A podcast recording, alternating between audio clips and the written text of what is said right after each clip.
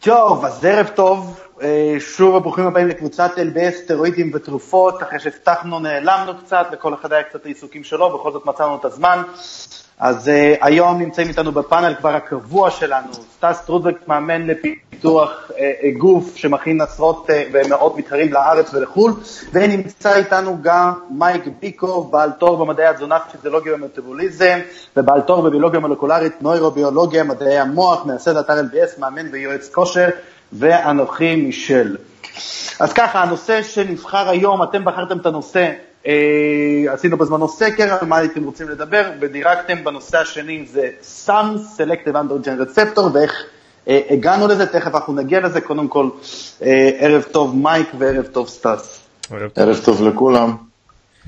טוב, אז בעצם אני הגעתי ל SARMs אחרי ש... לא התאמנתי קרוב לאיזה שלוש וחצי, ארבע שנים, משהו כזה, ובזמנו כשהפסקתי להשתמש, היה לי, חוויתי די הרבה תופעות לוואי מסטרואידים, מי שמשתמש יודע, בין אם זה דקה, שזה העלות גבוהות של פרקטין, ואמרתי לעצמי כל כך, מצד אחד אני כל כך רוצה לחזור להתאמן וכן להיכנס לאיזשהו סייקל, מצד שני עוד פעם לא בא לי כל כך במלחמה הזאת של מעלים את הטסט, ואז יש יותר המרה לאסטרדיול, ואז צריך למנוע אסטרדיול, ו לא היה כל כך בא לי, ואיכשהו הגעתי ל-MK677, שהוא בכלל לא סארם, אבל מסיימים אותו בקטגוריה, וככה גיליתי את הסארם, Selective Androgen Receptor Modulator, ואנחנו תכף אה, אה, נתחיל לפרט קצת יותר. אז אה, בואו נתחיל קודם כל, אה, סטס יוסיף את הניסיון האישי שלו בשימוש עם סאנס ואיפה הוא משתמש בהכנות תחרותיות ואיך הוא משתמש בכלל עם המתאמנים שלו. מייק ידבר קצת על הנושא, מה יש לנו בספרות הרפואית ומה יש לנו, מה המחקר, מה יש לעולם המחקר אה, לומר על זה. אז בוא, מייק נתחיל, קודם כל, בוא תפרט לנו, אנחנו מבינים שזה סלקטיב אנדוג'ן רצפטור מדולריטר, אבל בוא קצת תסביר לנו ותכין לנו מה אלו הסארמס.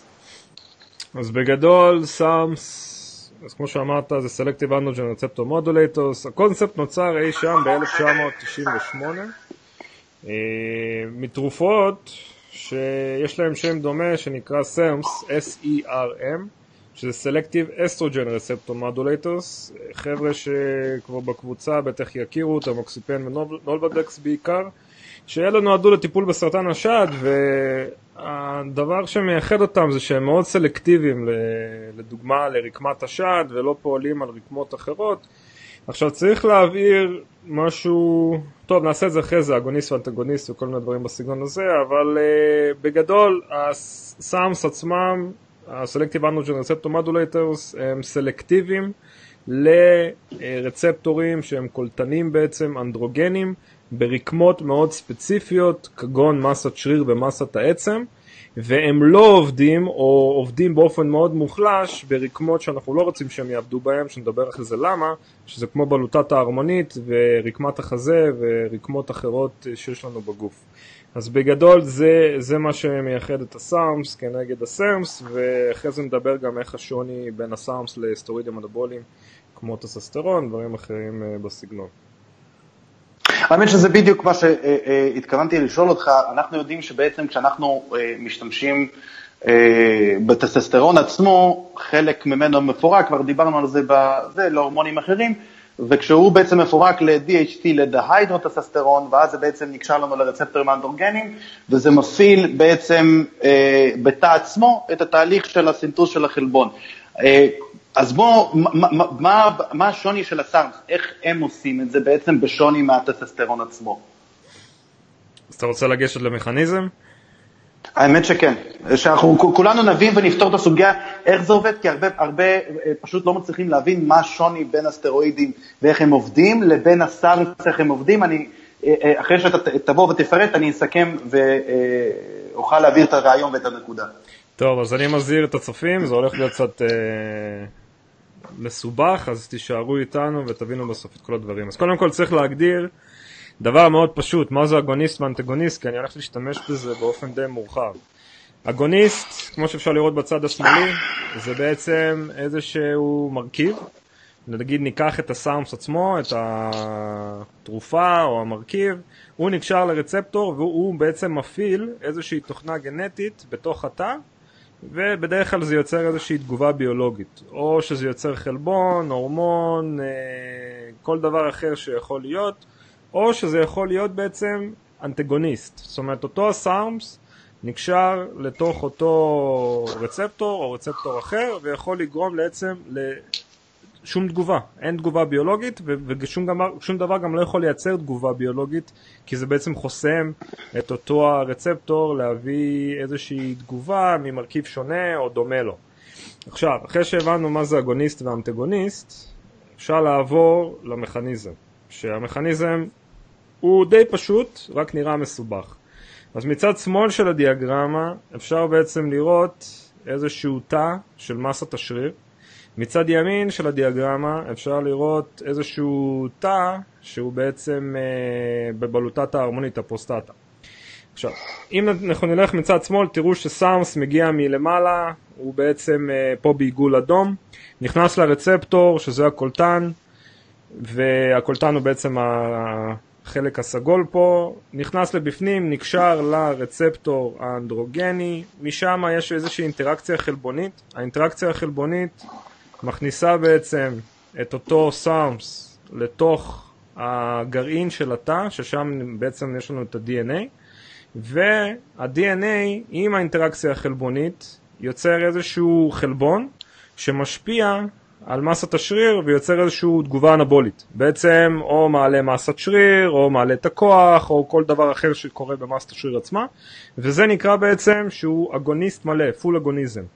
עכשיו, מנגד, אם אנחנו נלך לאותו רצפטור, תשימו לב שרצפטורים אנדרוגנים הם קיימים בכל מיני רקמות בגוף, וזה אותם רצפטורים פלוס מינוס, ככה שהסאמס יכול להיקשר אליהם, אה, אבל הוא, הוא ייצר איזושהי תגובה שונה. אז אם אנחנו בתא של בלוטת ההרמונית, אותו סאמס ייכנס לתא, ייצור איזושהי תגובה חלבונית, אבל הפעם, במקום לייצר איזשהו חלבון, הוא מדכא את התגובה ולא ייצר שום דבר, ככה שבעצם אין איזושהי תגובה על הפרוסטטה, וזו אחת הסיבות למה זה סלקטיבי. המכניזם המדויק ממש לא מובן, זה אלו רק השערות דרך אגב, איך זה פועל ולמה זה פועל. עכשיו עוד מכניזם אפשרי למה זה סלקטיבי, למה זה עובד על מסת השריר ולא על בלוטת הערמונית, זה שזה לא משפיע על האנזים שנקרא 5 alpha reductase, אפשר לראות את זה בצד ימין, אה, מופיע בכחול תכלת עם X אדום על זה, אין איזושהי אינטראקציה, האנזים הזה הוא בעצם מה שממיר את הטסוסטרון ל-DHT,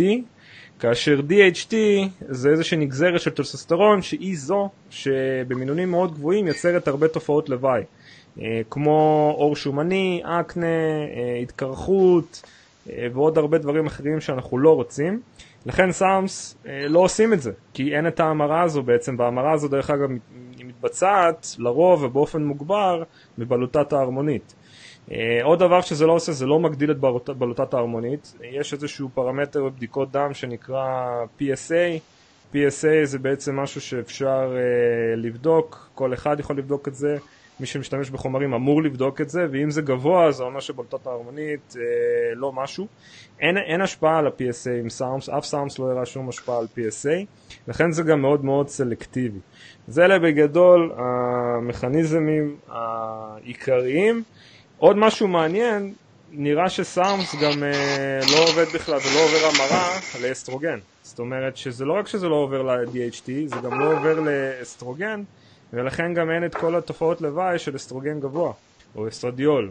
שזה בדיוק מה שרציתי להגיד, הוא לא נקשר גם לאנזים ארומטאז כמו הטסטסטרון עצמו, שאנחנו יודעים שהוא בעצם מפורק להורמונים אחרים, ואחר כך יש לנו גם את הפעולה של SHBG שקושר ותופס טסטסטרון, שאנחנו נגיע לזה בהמשך.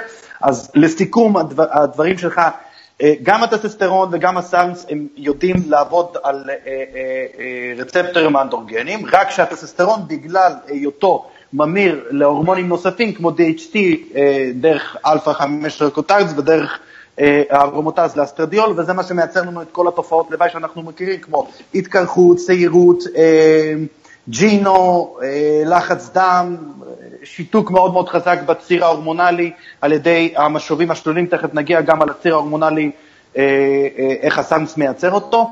עכשיו אני רוצה גם לדבר קצת עם סטאס, אני ואתה הגענו לנושא הזה, האמת שלא כל כך מזמן, אה, כשאתה מכיר את SARMs, כי זה סטאס אתה איתנו, זה נראה כאילו אתה קפוא. כן, כן, כן, כן, אני מקשיב טוב פשוט.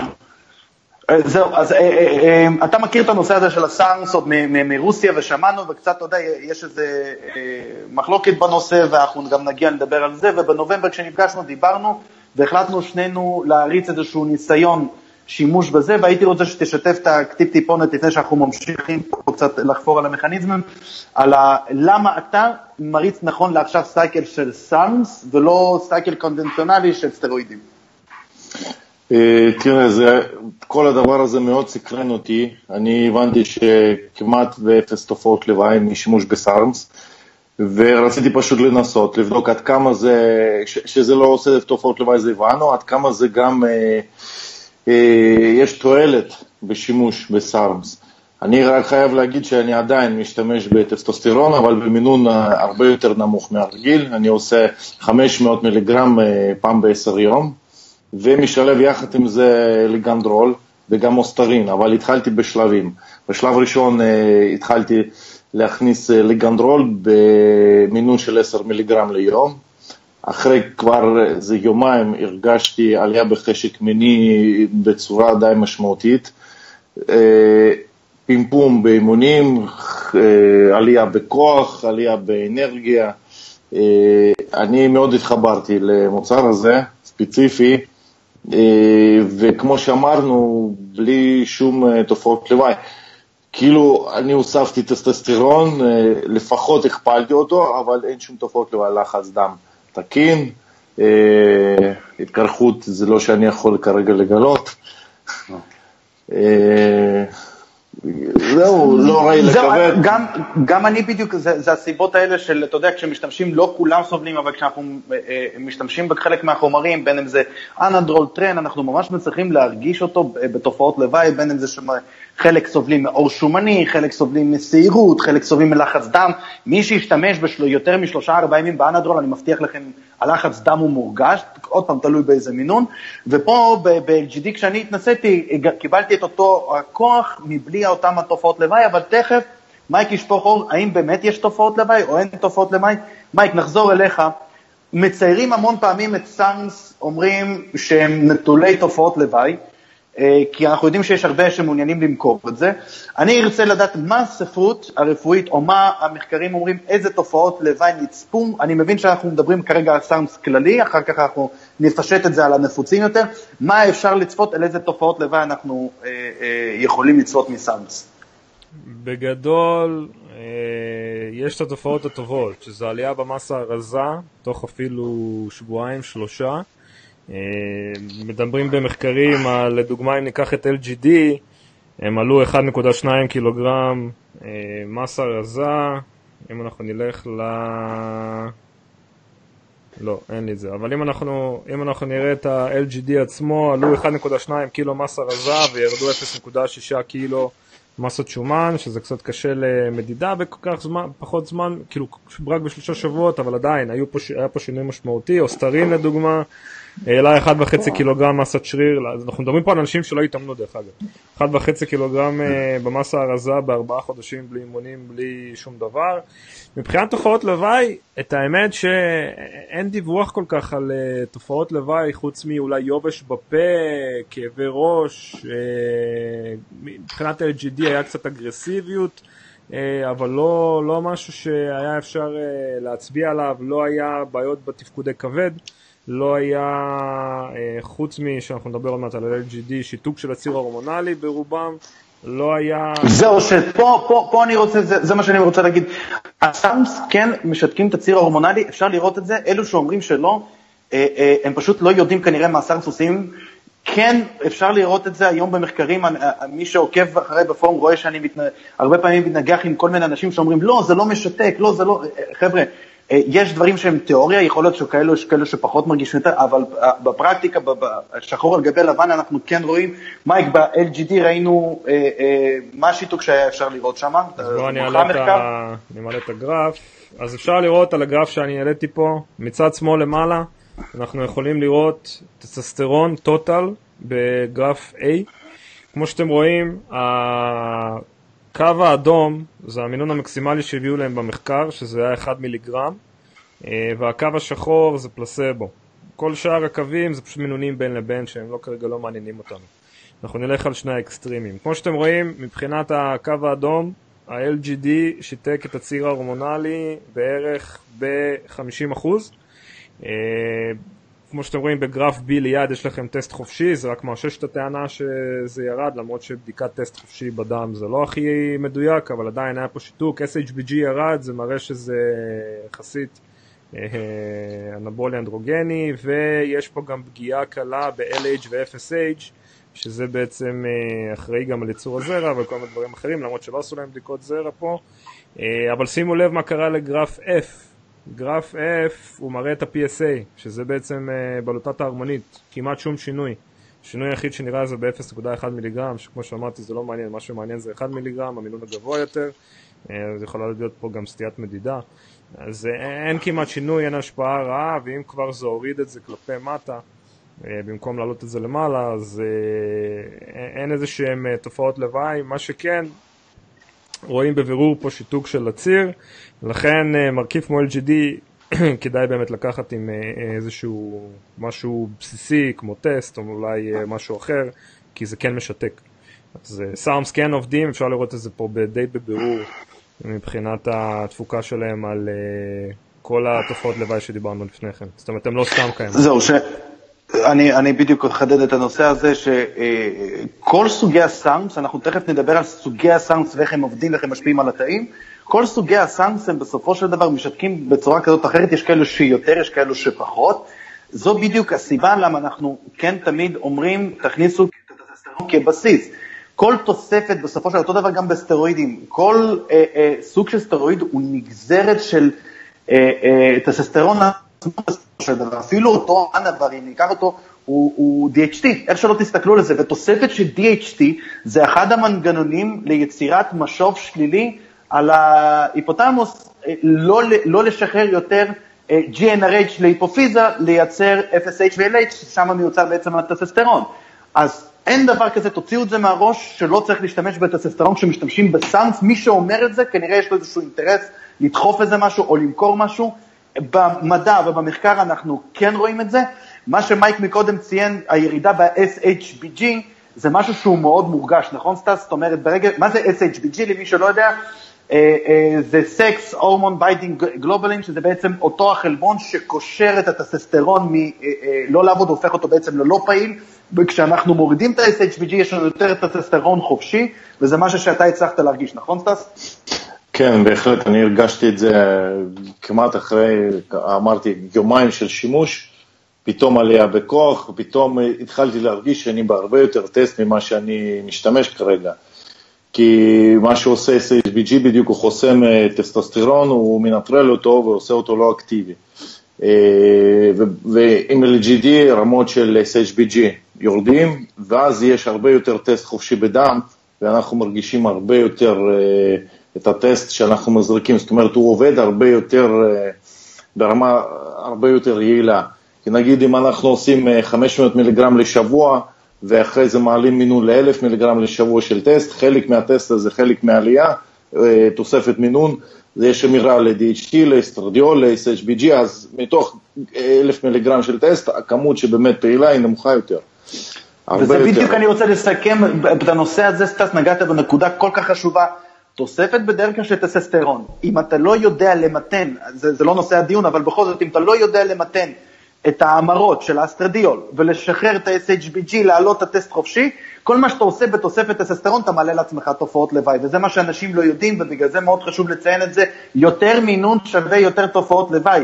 אם סטס מוצא את עצמו... ולא בהחלט תוספת תועלת. לחלוטין, לחלוטין. מייק, אנחנו נתחיל... יש, קצת... כן. סליחה כן. שאני כותב, יש עוד דבר שאני רציתי להוסיף פה, כן קיימים פרוטוקולים, היום שימוש של SARMs ביחד עם SERMs. וזה, חלק מהאנשים אומרים שהם עדיין ציר אצלהם, לפי בדיקות דם, לא משותק, אחרי cycle של SARMs ו SERMs ביחד.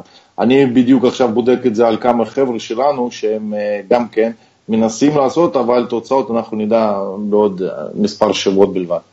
זהו, רק בשביל לפשט לאנשים מה שסטס אמר, SERM זה selective estrogen receptor, בעצם אה, איקקלומין יהיה הפתרון בשביל הסיפור הזה, קלומיד למי שמכיר, הוא בעצם חוסם אה, בהיפותלמוס את החלק הזה, אני לא רוצה להיכנס לנושא הזה, אנחנו נעשה פרק שלם על ה SERMs בנפרד, נחזור ל SARMs. אז אנחנו נעשה סיכום איך בעצם SARMs הם שונים טיפ-טיפונת מהסטרואידים, כמו שאמרנו, SARMs לא יכולים לעבור המרה לדהיידרוטסטסטרון, זאת אומרת, אנחנו אוטומטית לא אה, אה, מרגישים את כל התופעות לוואי, לחץ דם, שעירות, עור שומני וכל הדברים שדיברנו. אין לו את היכולת להיקשר ל aromatase, אז אנחנו לא נסבול מספיחת מים מיותרת.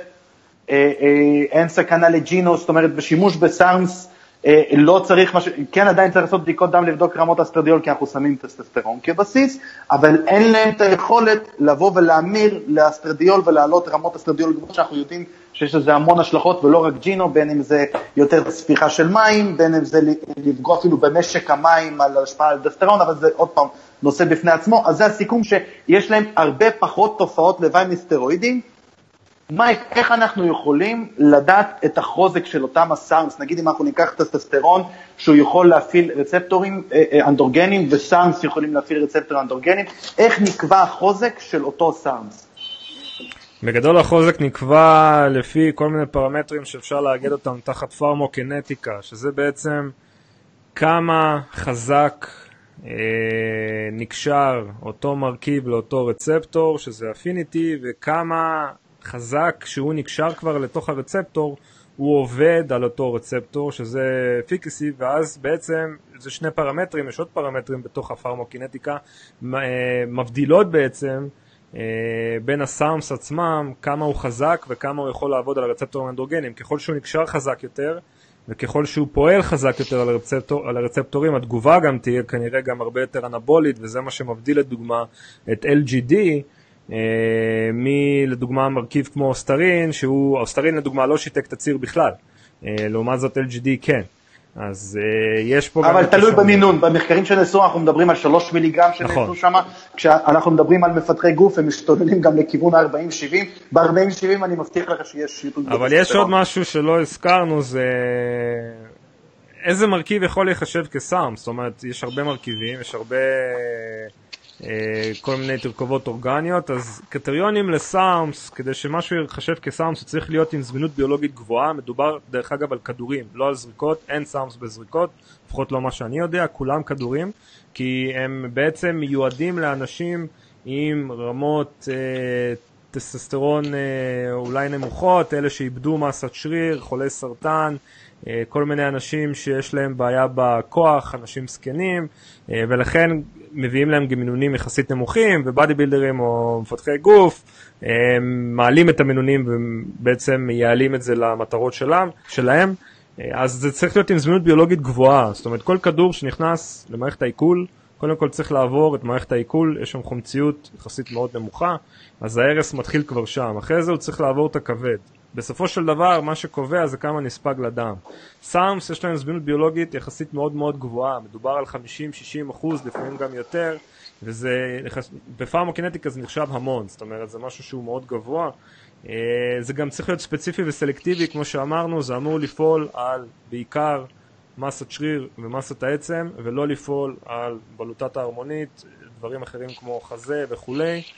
אה, וזה אמור להיות עם רעילות מאוד נמוכה לכבד. לכן אם לקחנו כדורים וזה נהיה רעיל מאוד לכבד, לא עשינו פה כלום, אז זה לא יכול להיות כל כך מותאם לקהל הרחב. זה בגדול הסארמס עצמם. מבחינת הסלקטיביות שלהם. יש לנו אה, מצטרפים חדשים שעדיין קצת, אני רואה פה, לא ממש מתפקסים על הנושא. אה, לכל מי ששואל פה מה זה סארמס עוד פעם, סמסם בעצם מייצרים איזושהי אה, תגובה אנבולית בתוך התא שריר, בדיוק כמו שעושים הסטרואידים האנבוליים. אנחנו היום בוחנים מה זה שונה מסטרואידים אנבוליים, אז כמו שאמרנו, אותם הסטרואידים, אה, סטרואיד כמו טססטרון מפורק להורמון מסוים, ואז זה נקשר לרצפטור אנדרוגני ומפעיל תגובות מסוימות על גרעין התא. להכניס יותר חלבונים ומה שנקרא לייצר את הסינטוס חלבון. סארם עושה בדיוק אותו דבר, רק שהוא נקשר לאותו הרצפטורים שנמצאים בשריר בלבד, זאת אומרת זה לא נקשר אה, אה, לאור, זה לא נקשר לפרוסטטה, זה לא עושה, כמו שאמרנו, קשירה בפירוק להורמונים. בדיוק, זה, זה נקשר לשריר ועצם בלבד, וזה למה יש להם פחות תופעות לוואי.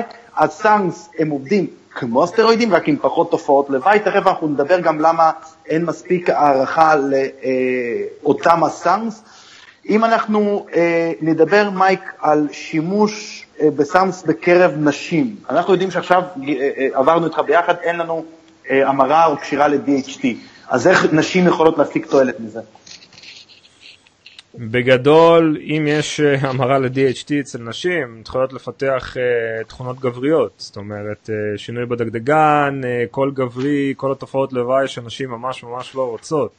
אומנם DHT אצל גברים יוצר עור שומני, אקנה, נשירת שיער וכולי, אבל אצל נשים הצטברות של DHT ברמות גבוהות יוצר דברים אפילו, דברים הרבה יותר גרועים ובלתי הפיכים גם.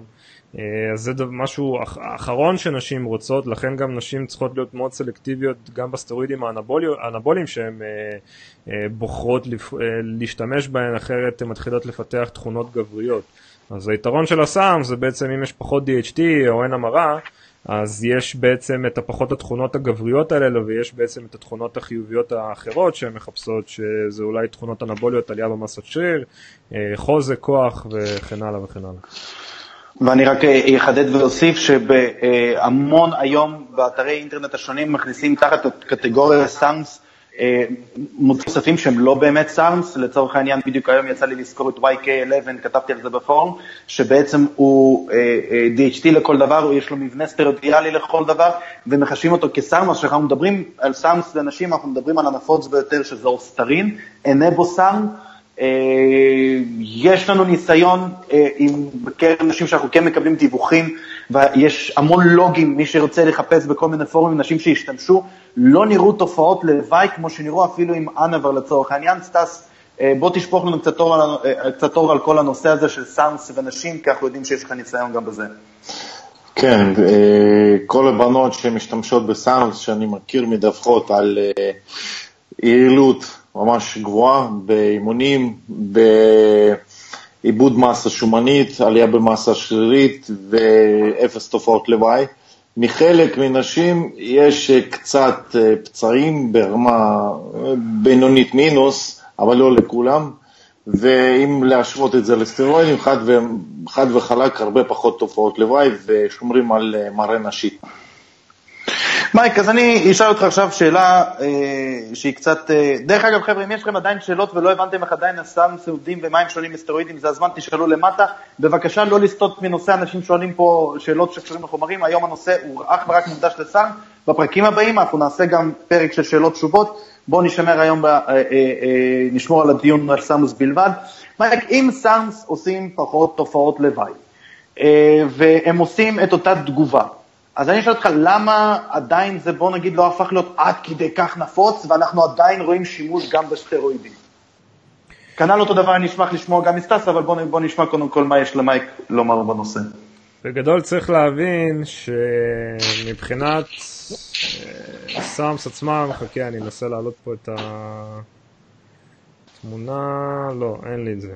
אבל באופן עקרוני, מבחינת המחירים, אנחנו מדברים על uh, איזה שהם כל מיני שלבים שתרופה צריכה, צריכה לעבור כדי לאיזה, להגיע לשלב הסופי, שזה אישור של ה-FDA, מנהל התרופות האמריקאי, ומשם בעצם להגיע לשוק או לקליניקה. אז אנחנו מדברים על pre-clinical studies, שזה בעצם על עכברים וחיות, שזה יכול לקחת 4-5 שנים. לפני זה אנחנו מדברים, מדברים גם על uh, פיתוח התרופה, שזה לוקח בין שנתיים לעשר שנים.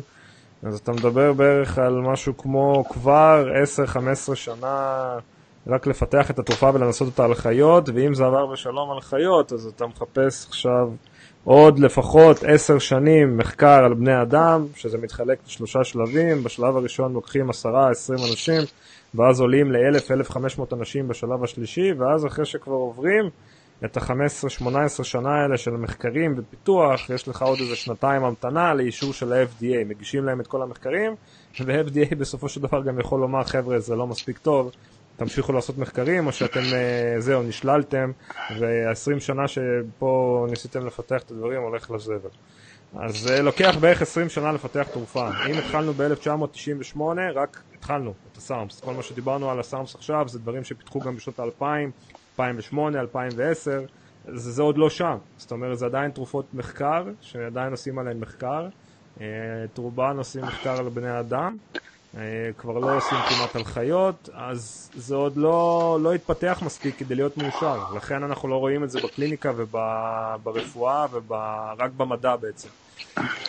זהו, שאני רואה פה, נגיד סתם דוגמה, יש לי פה מולי אה, סיכום של, אני משתמש היום בספר של ביל וויליאמס, אני רואה שיש פה סיכום שעד היום כ-1,500 אנשים נוסע עליהם סאונד ושומן נבוסאונד, ואני רואה שכבר יש לנו די הרבה ניסיון, וגם אפילו זה כבר נכנס לרשימת הוואדה, זאת אומרת, זה כן נמצא בבדיקות, אז לכל החכמולוגים שחושבים שמצאו איזה משהו שאפשר לרמות לא, זה כבר יודעים למצוא את הסאונד. אה, אה, גם וואדה מעודכנים אה, לגבי הנושא הזה. סטס, אני אעביר בדיוק את אותו שאלה אליך, אם יש כל כך הרבה תופעות לוואי, למה לדעתך זה לא מקבל את הפרסום והשימוש הראוי בו? כי אנחנו כן דיברנו על כל כך הרבה יתרונות על פני חומרים מסוימים, ואני מבין שאולי לחבר, לאנשים מקצוענים יותר, ואני מדבר על החובבנים שמשתמשים בסטרואידים כמוני לצורך העניין, אני לא מתחרה, אני כן, מה שנקרא, קצת משתעשע לי, אה, על אנשים כמוני שרוצים קצת, אתה יודע, קצת לעלות במאסה, קצת להוריד באחוזי שומן, למה סאמס לא מקבלים הכרה שם לדעתך? אה, תראה, אם אנחנו מדברים, אה, מה שקורה פה בארץ, זה פשוט עדיין לא הגיע. המידע היא לא הגיע לכאן ואין חשיפה כל כך. אם נגיד אנחנו מדברים על ארצות הברית, זה די בשימוש שם, ואנשים משתמשים, וחלק מדווחים על תוצאות טובות וחלק לא, ואני חושב שזה כתוצאה ממקורות לא אמינים של סארמס, כי שוק מוצב בדברים אה, שהם אה, לא עובדים פשוט.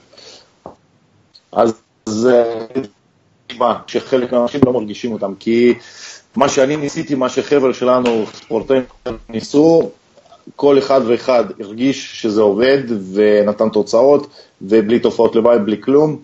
אה, לדעתי זה לא מוערך מספיק עד היום, עד עכשיו. גם בענף תחרותי וגם באנשים רגילים.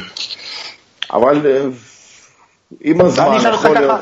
לארסנל שלך, היום סאונדס, הם, הם נכנסים, זאת אומרת, אתה תתחיל עכשיו הכנה. בהחלט, בהחלט, בהחלט. זה, אנחנו כבר משתמשים בהכנות, באנשים שלנו, אה, חבר'ה של איגוד, שמנסים כרגע עם... אה, הכנה תחרותית עם SARMs, וכולם מדווחים על תוצאות מאוד טובות, אף אחד לא מאוכזב, ואני מקווה שככה זה יימשך.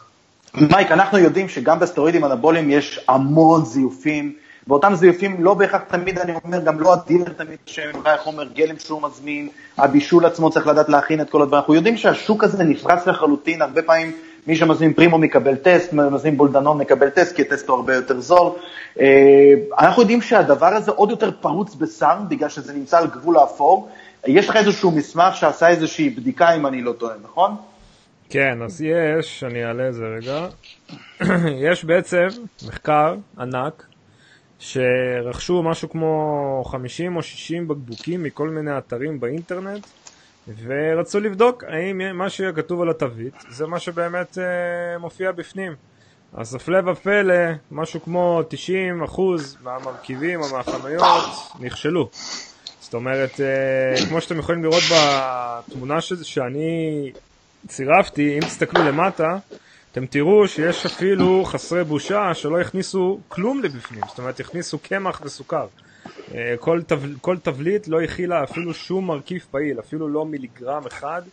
אה, ובמוצרים אחרים היו כאלה גם חסרי בושה, שנגיד היה רשום, אם תסתכלו בשורה הראשונה, יש 8 מיליגרם אוסטרין, כשבפועל הכניסו 0.1, תחשבו כמה זה פחות. אה, לא יודע איך הם הצליחו אפילו להכניס כל כך מעט, אה, זה פשוט... אנשים אומרים לפעמים שזה לא עובד והם לא מרגישים, מן הסתם, כי מה שהם קיבלו זה חומר שהוא מהול, אה, וממש לא מופיע, לא, הדברים לא מופיעים שם, יש, דבר, יש פה גם דברים הזויים, כמו חבר'ה הביאו איזשהו בלנד של LGD עם אוסטרין ועיבוד המורן, שזה MK677, ובפועל הם קיבלו בכלל אה, תמוקסיפן, כאילו משהו הזוי. וואו. אתה מבין? זה, זה, שזה בכלל הפוך, זה כאילו זה נוגד גם את כל הדברים שאתה רוצה בסייקל שכזה, אז uh, עשו על הרבה אנשים קומבינות, עושים על הרבה אנשים קומבינות, מוכרים את זה גם במחירי הפקר, הבלנד הזה עלה 159-99 דולר. אה, וקיבל תומוקסיפן 0.1 מיליגרם תומוקסיפן, הזיה. זה פשוט הזיה. אז כן. זהו, שאני אני גם, אה, אה, אה, בדיוק הדיון שהרצתי לפני כמה זמן בפורום, זה שהמון אנשים באים ואומרים, אני מריץ גרמים של בולטנון, ואני על גרם וחצי טסט, ואני, לא, אתם לא. אף אחד מכם לא על גרם וחצי טסט, אף אחד לא, לא על גרם וחצי בולדנון, אתם חיים בסרט, החומרים שאתם משתמשים הם זבל של חומרים, כי אי אפשר להיות על המינונים האלו בלי לחוות ים תופעות לוואי, מי שישתמש בחומרים טובים, הוא יודע שמרגישים גרם וחצי. וצריך לדעת איך לשלוט בגרם וחצי נכון, אחרת אתה מתמלא בתופעות לוואי, בין אם זה בולדנון, בין אם זה טסט. גם, גם צירפתי תמונה של איזשהו אה, אה, cycle של הכנה של מתחרה, שהגיע לנתונים כל כך מטורפים, היה שם בהכנה גם אה, אה, אה, טרנד, מסטרון, ווינסטרול, הכל אני מדבר במינונים של גרמים, הכל ב... לא, זה מה שקורה בתעשייה הזאת, לצערי זה המצב, צריך לדעת, ואותו דבר קורה גם, אפשר לראות, בגלל שזה על גבול האפור, הרבה יותר מזייפים את זה, כי כל אחד יכול למכור את זה. כל אחד יכול להשיג ולהגיד, הנה אני מוכר SARM ולא להיעצר, ובגלל זה אני חושב שהם לא מקבלים את השם שמגיע להם כאלה, אני חושב שבהחלט יש להם מקום בפיתוח גוף. יש קבוצת, קבוצה מסוימת של סארם שהם לא נכנסים בסארם, אמרנו שאנחנו נדבר כמובן נעשה על W, ואנחנו גם נזכור K, ואנחנו נדבר גם על הפפדיטים השונים, בין אם זה BPC 157, בין אם זה ה-TB 500, מי שכן יודע שזה ממש עוזר בהחלמה של מפרקים. יש עוד כל כך הרבה תרופות טובות שאנחנו פשוט, לצערי אין מקורות טובים, לצערי אין הרבה מספיק מידע שאפשר להשתמש, ובחו"ל כן משתמשים, הרבה פעמים אומרים שלמה פרוז נראים כמו שהם נראים, כי יש כאלה שיש להם ידע הרבה יותר מתקדם ומקורות הרבה יותר טובים. מה יקנו, נבוא ונסכם. החוזק של אה, סאונדס, בדרך כלל, אתה יודע שאנחנו מסתכלים על המחקרים פה, אנחנו רואים LGD 0.1 אה, שומש במחקר. אה, אנחנו רואים פה 1 מיליגרם שזה המינון המקסימלי, ואומרים שבדרך כלל אה, סאונדס הם קצת חלש. אבל אם אנחנו נשווה, אה, סתם לדוגמה, מיליגרם פר מיליגרם, ניקח 100 מיליגרם טסטסטרון, 100 לגרם אה, LGD, ככל הנראה שזה לא יהיה כל כך חלש. אני טועה? לא, אתה לא טועה, אבל זה גם קצת קשה להשוות מיליגרם למיליגרם, כי זה, זה די תרכובות שונות, זה גם בא בזריקה, זה גם בא בכדור, אבל באופן עקרוני 100 מיליגרם LGD כנגד 100 מיליגרם טסט, אין מה להשוות, ה-LGD יהיה פי כמה וכמה יותר חזק. אז uh, מן הסתם זה גם תלוי משקל גוף ועוד פרמטרים אחרים, גנטיקה וכולי, אבל אין ספק 100 מיליגרם LGD זה מינון uh, נראה לי מטורף. Uh, להשוות את זה לטסט, הייתי משווה את זה לגרמים uh, במינונים של טסט, אז uh, מיליגרם למיליגרם אני חושב שכמעט תמיד הסאמס יהיו יותר חזקים, כי תמיד מדובר שם על 5, 10, 15, 20 מיליגרם, אז כן, זה, זה בגדול מבחינת ההשוואה. זהו, שאני אה, אגיד עוד משהו, כל הזמן שואלים אותי, אה, בפרטי לפחות, כי אנחנו מדברים, אני אישית כרגע מתנסה בסארמס, אז אני חופר כל היום על סארמס, תכף אני אתחיל לעוד שימוש בכל מיני תרכובות ממש מגניבות, אז אני אחפור גם על BPC 157 הרבה, אה, כמו שחפרתי על MK677, וכמובן גם יהיו תופעות לוואי שאני אשתף, סטאס יודע על מה אני מדבר.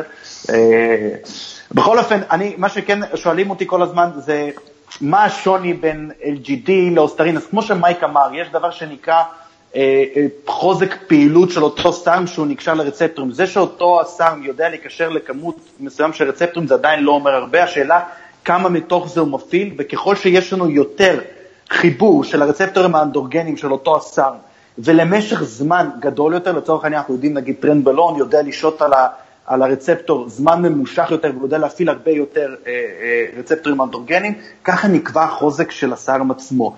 אם אתם רוצים טיפ-טיפונת לשבת ולחפור מה ההבדלים, עד כמה הם חזקים, אתם יכולים לעשות או להיכנס ל PubMed וקצת לקרוא מעבר. אלו שרוצים יכולים לקרוא גם את הספר של וויליאם, ולחפור שם, מפורט שם אה, אה, על כל הפרופילים ואיך זה משפיע ומה החוזק. בגדול, בואו נדבר רגע על הנפוצים יותר. אה, האוסטרין הוא הנפוץ ביותר, MK2866. לאחר מכן זה יהיה RAD 140 טסטולון. אה, יש לנו גם את ה-LGD 4033, ליגנדרול, יש לנו את ה-S23. איך אנחנו יכולים לבוא ולהגיד מה דומה למה, סטס? בשביל זה אני פה קצת איתך. אם אנחנו עכשיו, לצורך העניין, בא בן אדם ורוצה להריץ איזשהו סייקל של סאנס, LGD, למה הוא יהיה דומה, אם אנחנו נראה אותו לסטרואידים, שאלתי אותך את זה רבות, אבל אנחנו עכשיו כל כולנו... כן, כן, ברור. אז אני הייתי מתייחס לזה בדיוק כמו לתוספת טסטסטירון. רק בלי תופעות לוואי, בלי אמירה לאסטרדיול ובלי אמירה ל-DHT. אז צריך להתייחס בדיוק כמו לטסט. ונגיד 10 מיליגרם, של LGD שאני לוקח יחד עם 500 טסטוסטרון, פעם בעשר יום אני מרגיש כאילו אני מעל גרם אחד בשבוע. זו הרגשה האישית שלי. הרבה אנשים גם כן מדווחים פחות או יותר על אותן תוצאות. מהחבר'ה שלנו הגדולים, יש כמה שמשתמשים במינון של 20 מיליגרם ולא 10, אבל זה חבר'ה ממש גדולים וחזקים ומשקל גבוה. אז הם גם כן מרגישים את זה עלייה בכוח, בחשק מיני, כל התופעות הטובות, בלי תופעות לוואי רעות.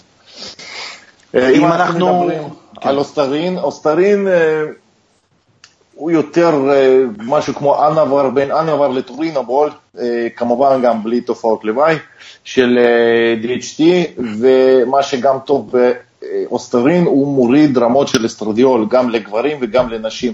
אני למשל הורדתי עכשיו כל החוסמי אסטרדיול, אני משתמש ב-LGD בטסט ובאוסטרין. ומבחינה אסטרדיול, אני עוד פעם לא עשיתי בדיקות, אבל אני מרגיש ממש אסטרדיול אצלי בנורמה, כי אני מאבד שומן, אני התחלתי לאבד נוזלים בלי שינוי ניכר בתזונה שלי. זהו, אני רק אעצור ואגיד שכל מה שאנחנו עושים פה אה, זה סוג של גם מטרות בידור וגם לשתף את הידע והניסיון שאנחנו לוקחים ומשתפים.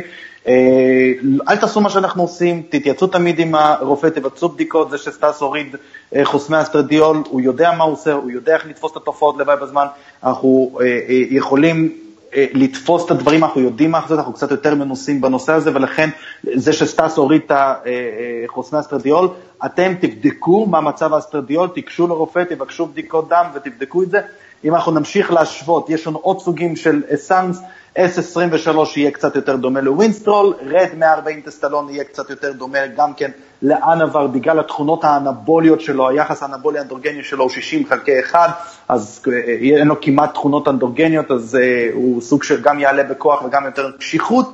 Uh, כנ"ל S23, התופעת לוואי הכי לא נעימה שנצפתה ב-S23, בעצם כתמים צהובים בראייה, או ראייה לא טובה בחושך, צריך לקחת את זה בחשבון.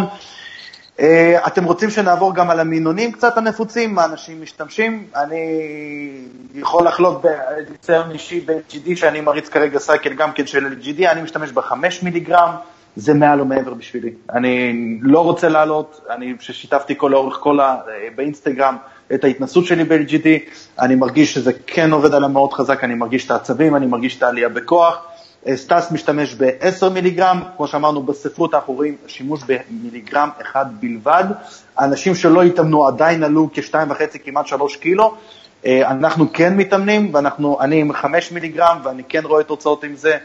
אה, סטס על 10 מיליגרם, כמו שאמר, יש אנשים שגם על 20. מה נפוץ? נפוץ ב-LGD להשתמש עד 15 מיליגרם, אם יש לכם את הדבר האמיתי. אוסטרין, אה, אין היגיון.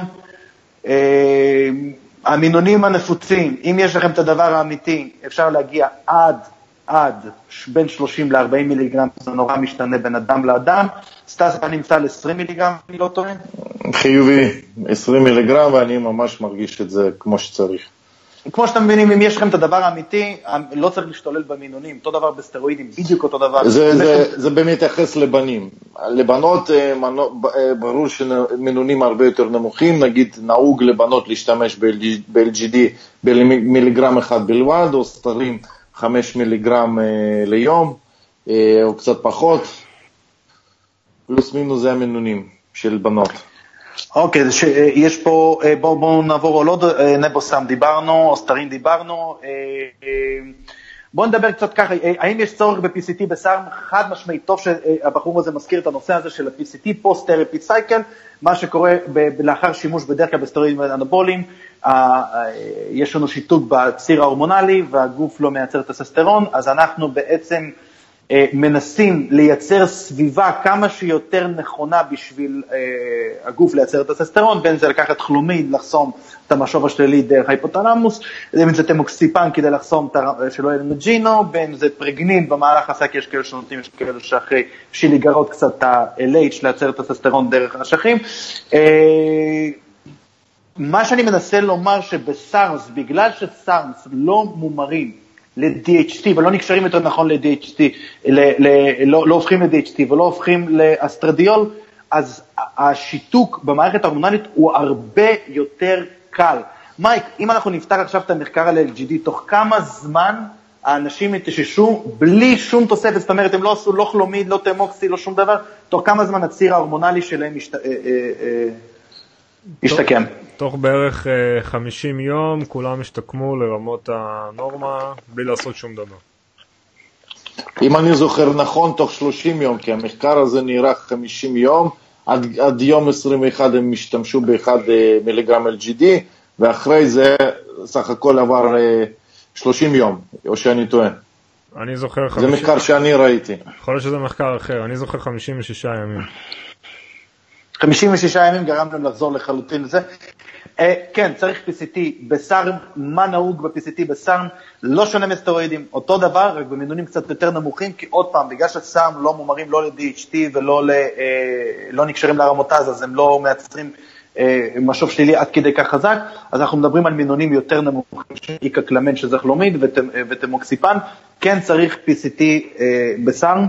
אם יש לכם עוד שאלות על סארם זה הזמן, או שאנחנו אה, סוגרים, כי אנחנו עברנו על כל הדברים, גם על הפעולה עצמו, גם השוני, גם על הדברים הנפוצים, אז אם יש לכם שאלות לגבי הסארם, אני בינתיים יכול להגיד פה, אני אזכיר, יש עוד דברים שהם נמצאים תחת קטגוריית סארמס, והם לא סארמס כמו YK11, שהרבה משייכים אותו לסארמס.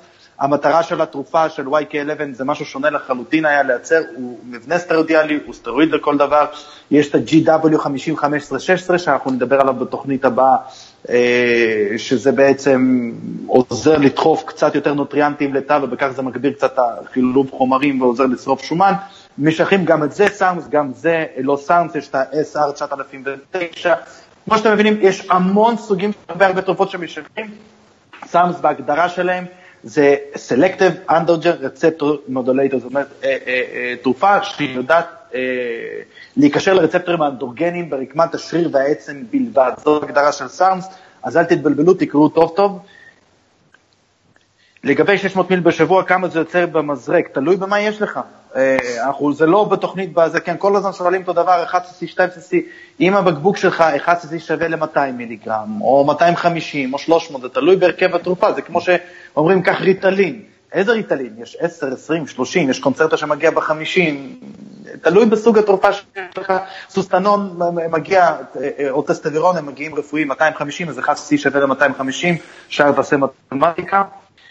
אם טסט גורם לבעיות או אפשר להשתמש בסאנס ואיכשהו לעקוף את הצורך שימוש בטסט, זה בדיוק מה שסטס אמר, יש פרוטוקולים מסוימים, כרגע בשלב הזה, אה, לי אין ניסיון אה, אה, לנסות לעקוף את המנגנון, אני יודע שהוא קיים בבחינה תיאורטית, אנחנו כן יכולים מה שנקרא לחסום אה, עם סרמס מסוימים כמו איקה קלמנט, את המשובים השונים שנוצרים בהיפותלמוס עצמו, ואז להמשיך בינתיים אומר, שאני אישית לא ממליץ, לא יהיה תחליף לטססטרון, עדיין תצטרכו להכניס כמינון בסיס טססטרון, אה, אה, אני אישית, שמריץ LGD, מריץ 250 גרם של טסטסטרון פעם בשבוע, וזה מספיק לי לגמרי תמיד.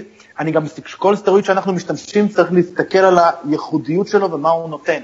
טסטסטרון נועד בעיקר לחשק, לשמר את ה-well-being, את האנרגיות, אז אין צורך להעלות כל הזמן טסטסטרון, טסטסטרון, כי אה, כמו שאמרנו, יותר מינונים זה בדרך כלל יותר תופעות לוואי, אתם רוצים לגדול, יש דברים אחרים, סטרואידים אחרים, צריך לדעת איך לשלב את זה. עוד פעם, בבקבוק של 10 מיל, אוקיי, בקבוק של 10 מיל, לא שלום, אבל 1 cc, כן, זה לא רלוונטי, זה גם, אה, זה אותו מחקרים, תלוי כמה 1 cc, זה לא משנה, זה תלוי בהרכב התרופה שלך ומה אתה מחזיק. השאלה היא לא מדויקת, אתה חייב טיפ טיפונת להתחיל ללמוד קצת מעבר, כי עצם זה מה שאתה שואל, אה, שאלה כזאת, זה רק אה, מראה על איזשהו חוסר הבנה בסיסי בשימוש בסטרואידים. אה, זהו חברים, מי שרוצה לדבר בפרטי, תשאירו שאלות בפרטי, אני, כמו שאנחנו, אני עושה פינה חדשה עכשיו, אני עונה בסרטונים קצרים על שאלות בפרטי. תודה רבה לסטס טרוטברג שנתן, שפך את הניסיון האישי, של, האישי שלו, איך הוא משתמש בסארמס ומה הוא עושה ואיזה מינונים. תודה רבה למייק ביקוף שישב קצת וסיכם לנו את כל המחקרים. אם אתם רוצים לקבל את כל המחקרים, מייק יפרסם אותם למטה, מה המקורות שאנחנו השתמשנו, מאיפה אנחנו מביאים את הידע ומאיפה אנחנו מביאים את כל הדברים שאנחנו מדברים עליהם, ישאיר את זה למטה. חבר'ה, תודה רבה שהייתם איתנו בשידור, תצטרפו לפרק הבא, הפרק הבא הולך להיות אה, אה, מוקדש כל כולו ל-GW 50, 15, 16 קרדרים. אז אנחנו נתראה בפרקים הבאים, שיהיה לכולם אחלה שבוע ולילה טוב. שבוע טוב, לילה טוב.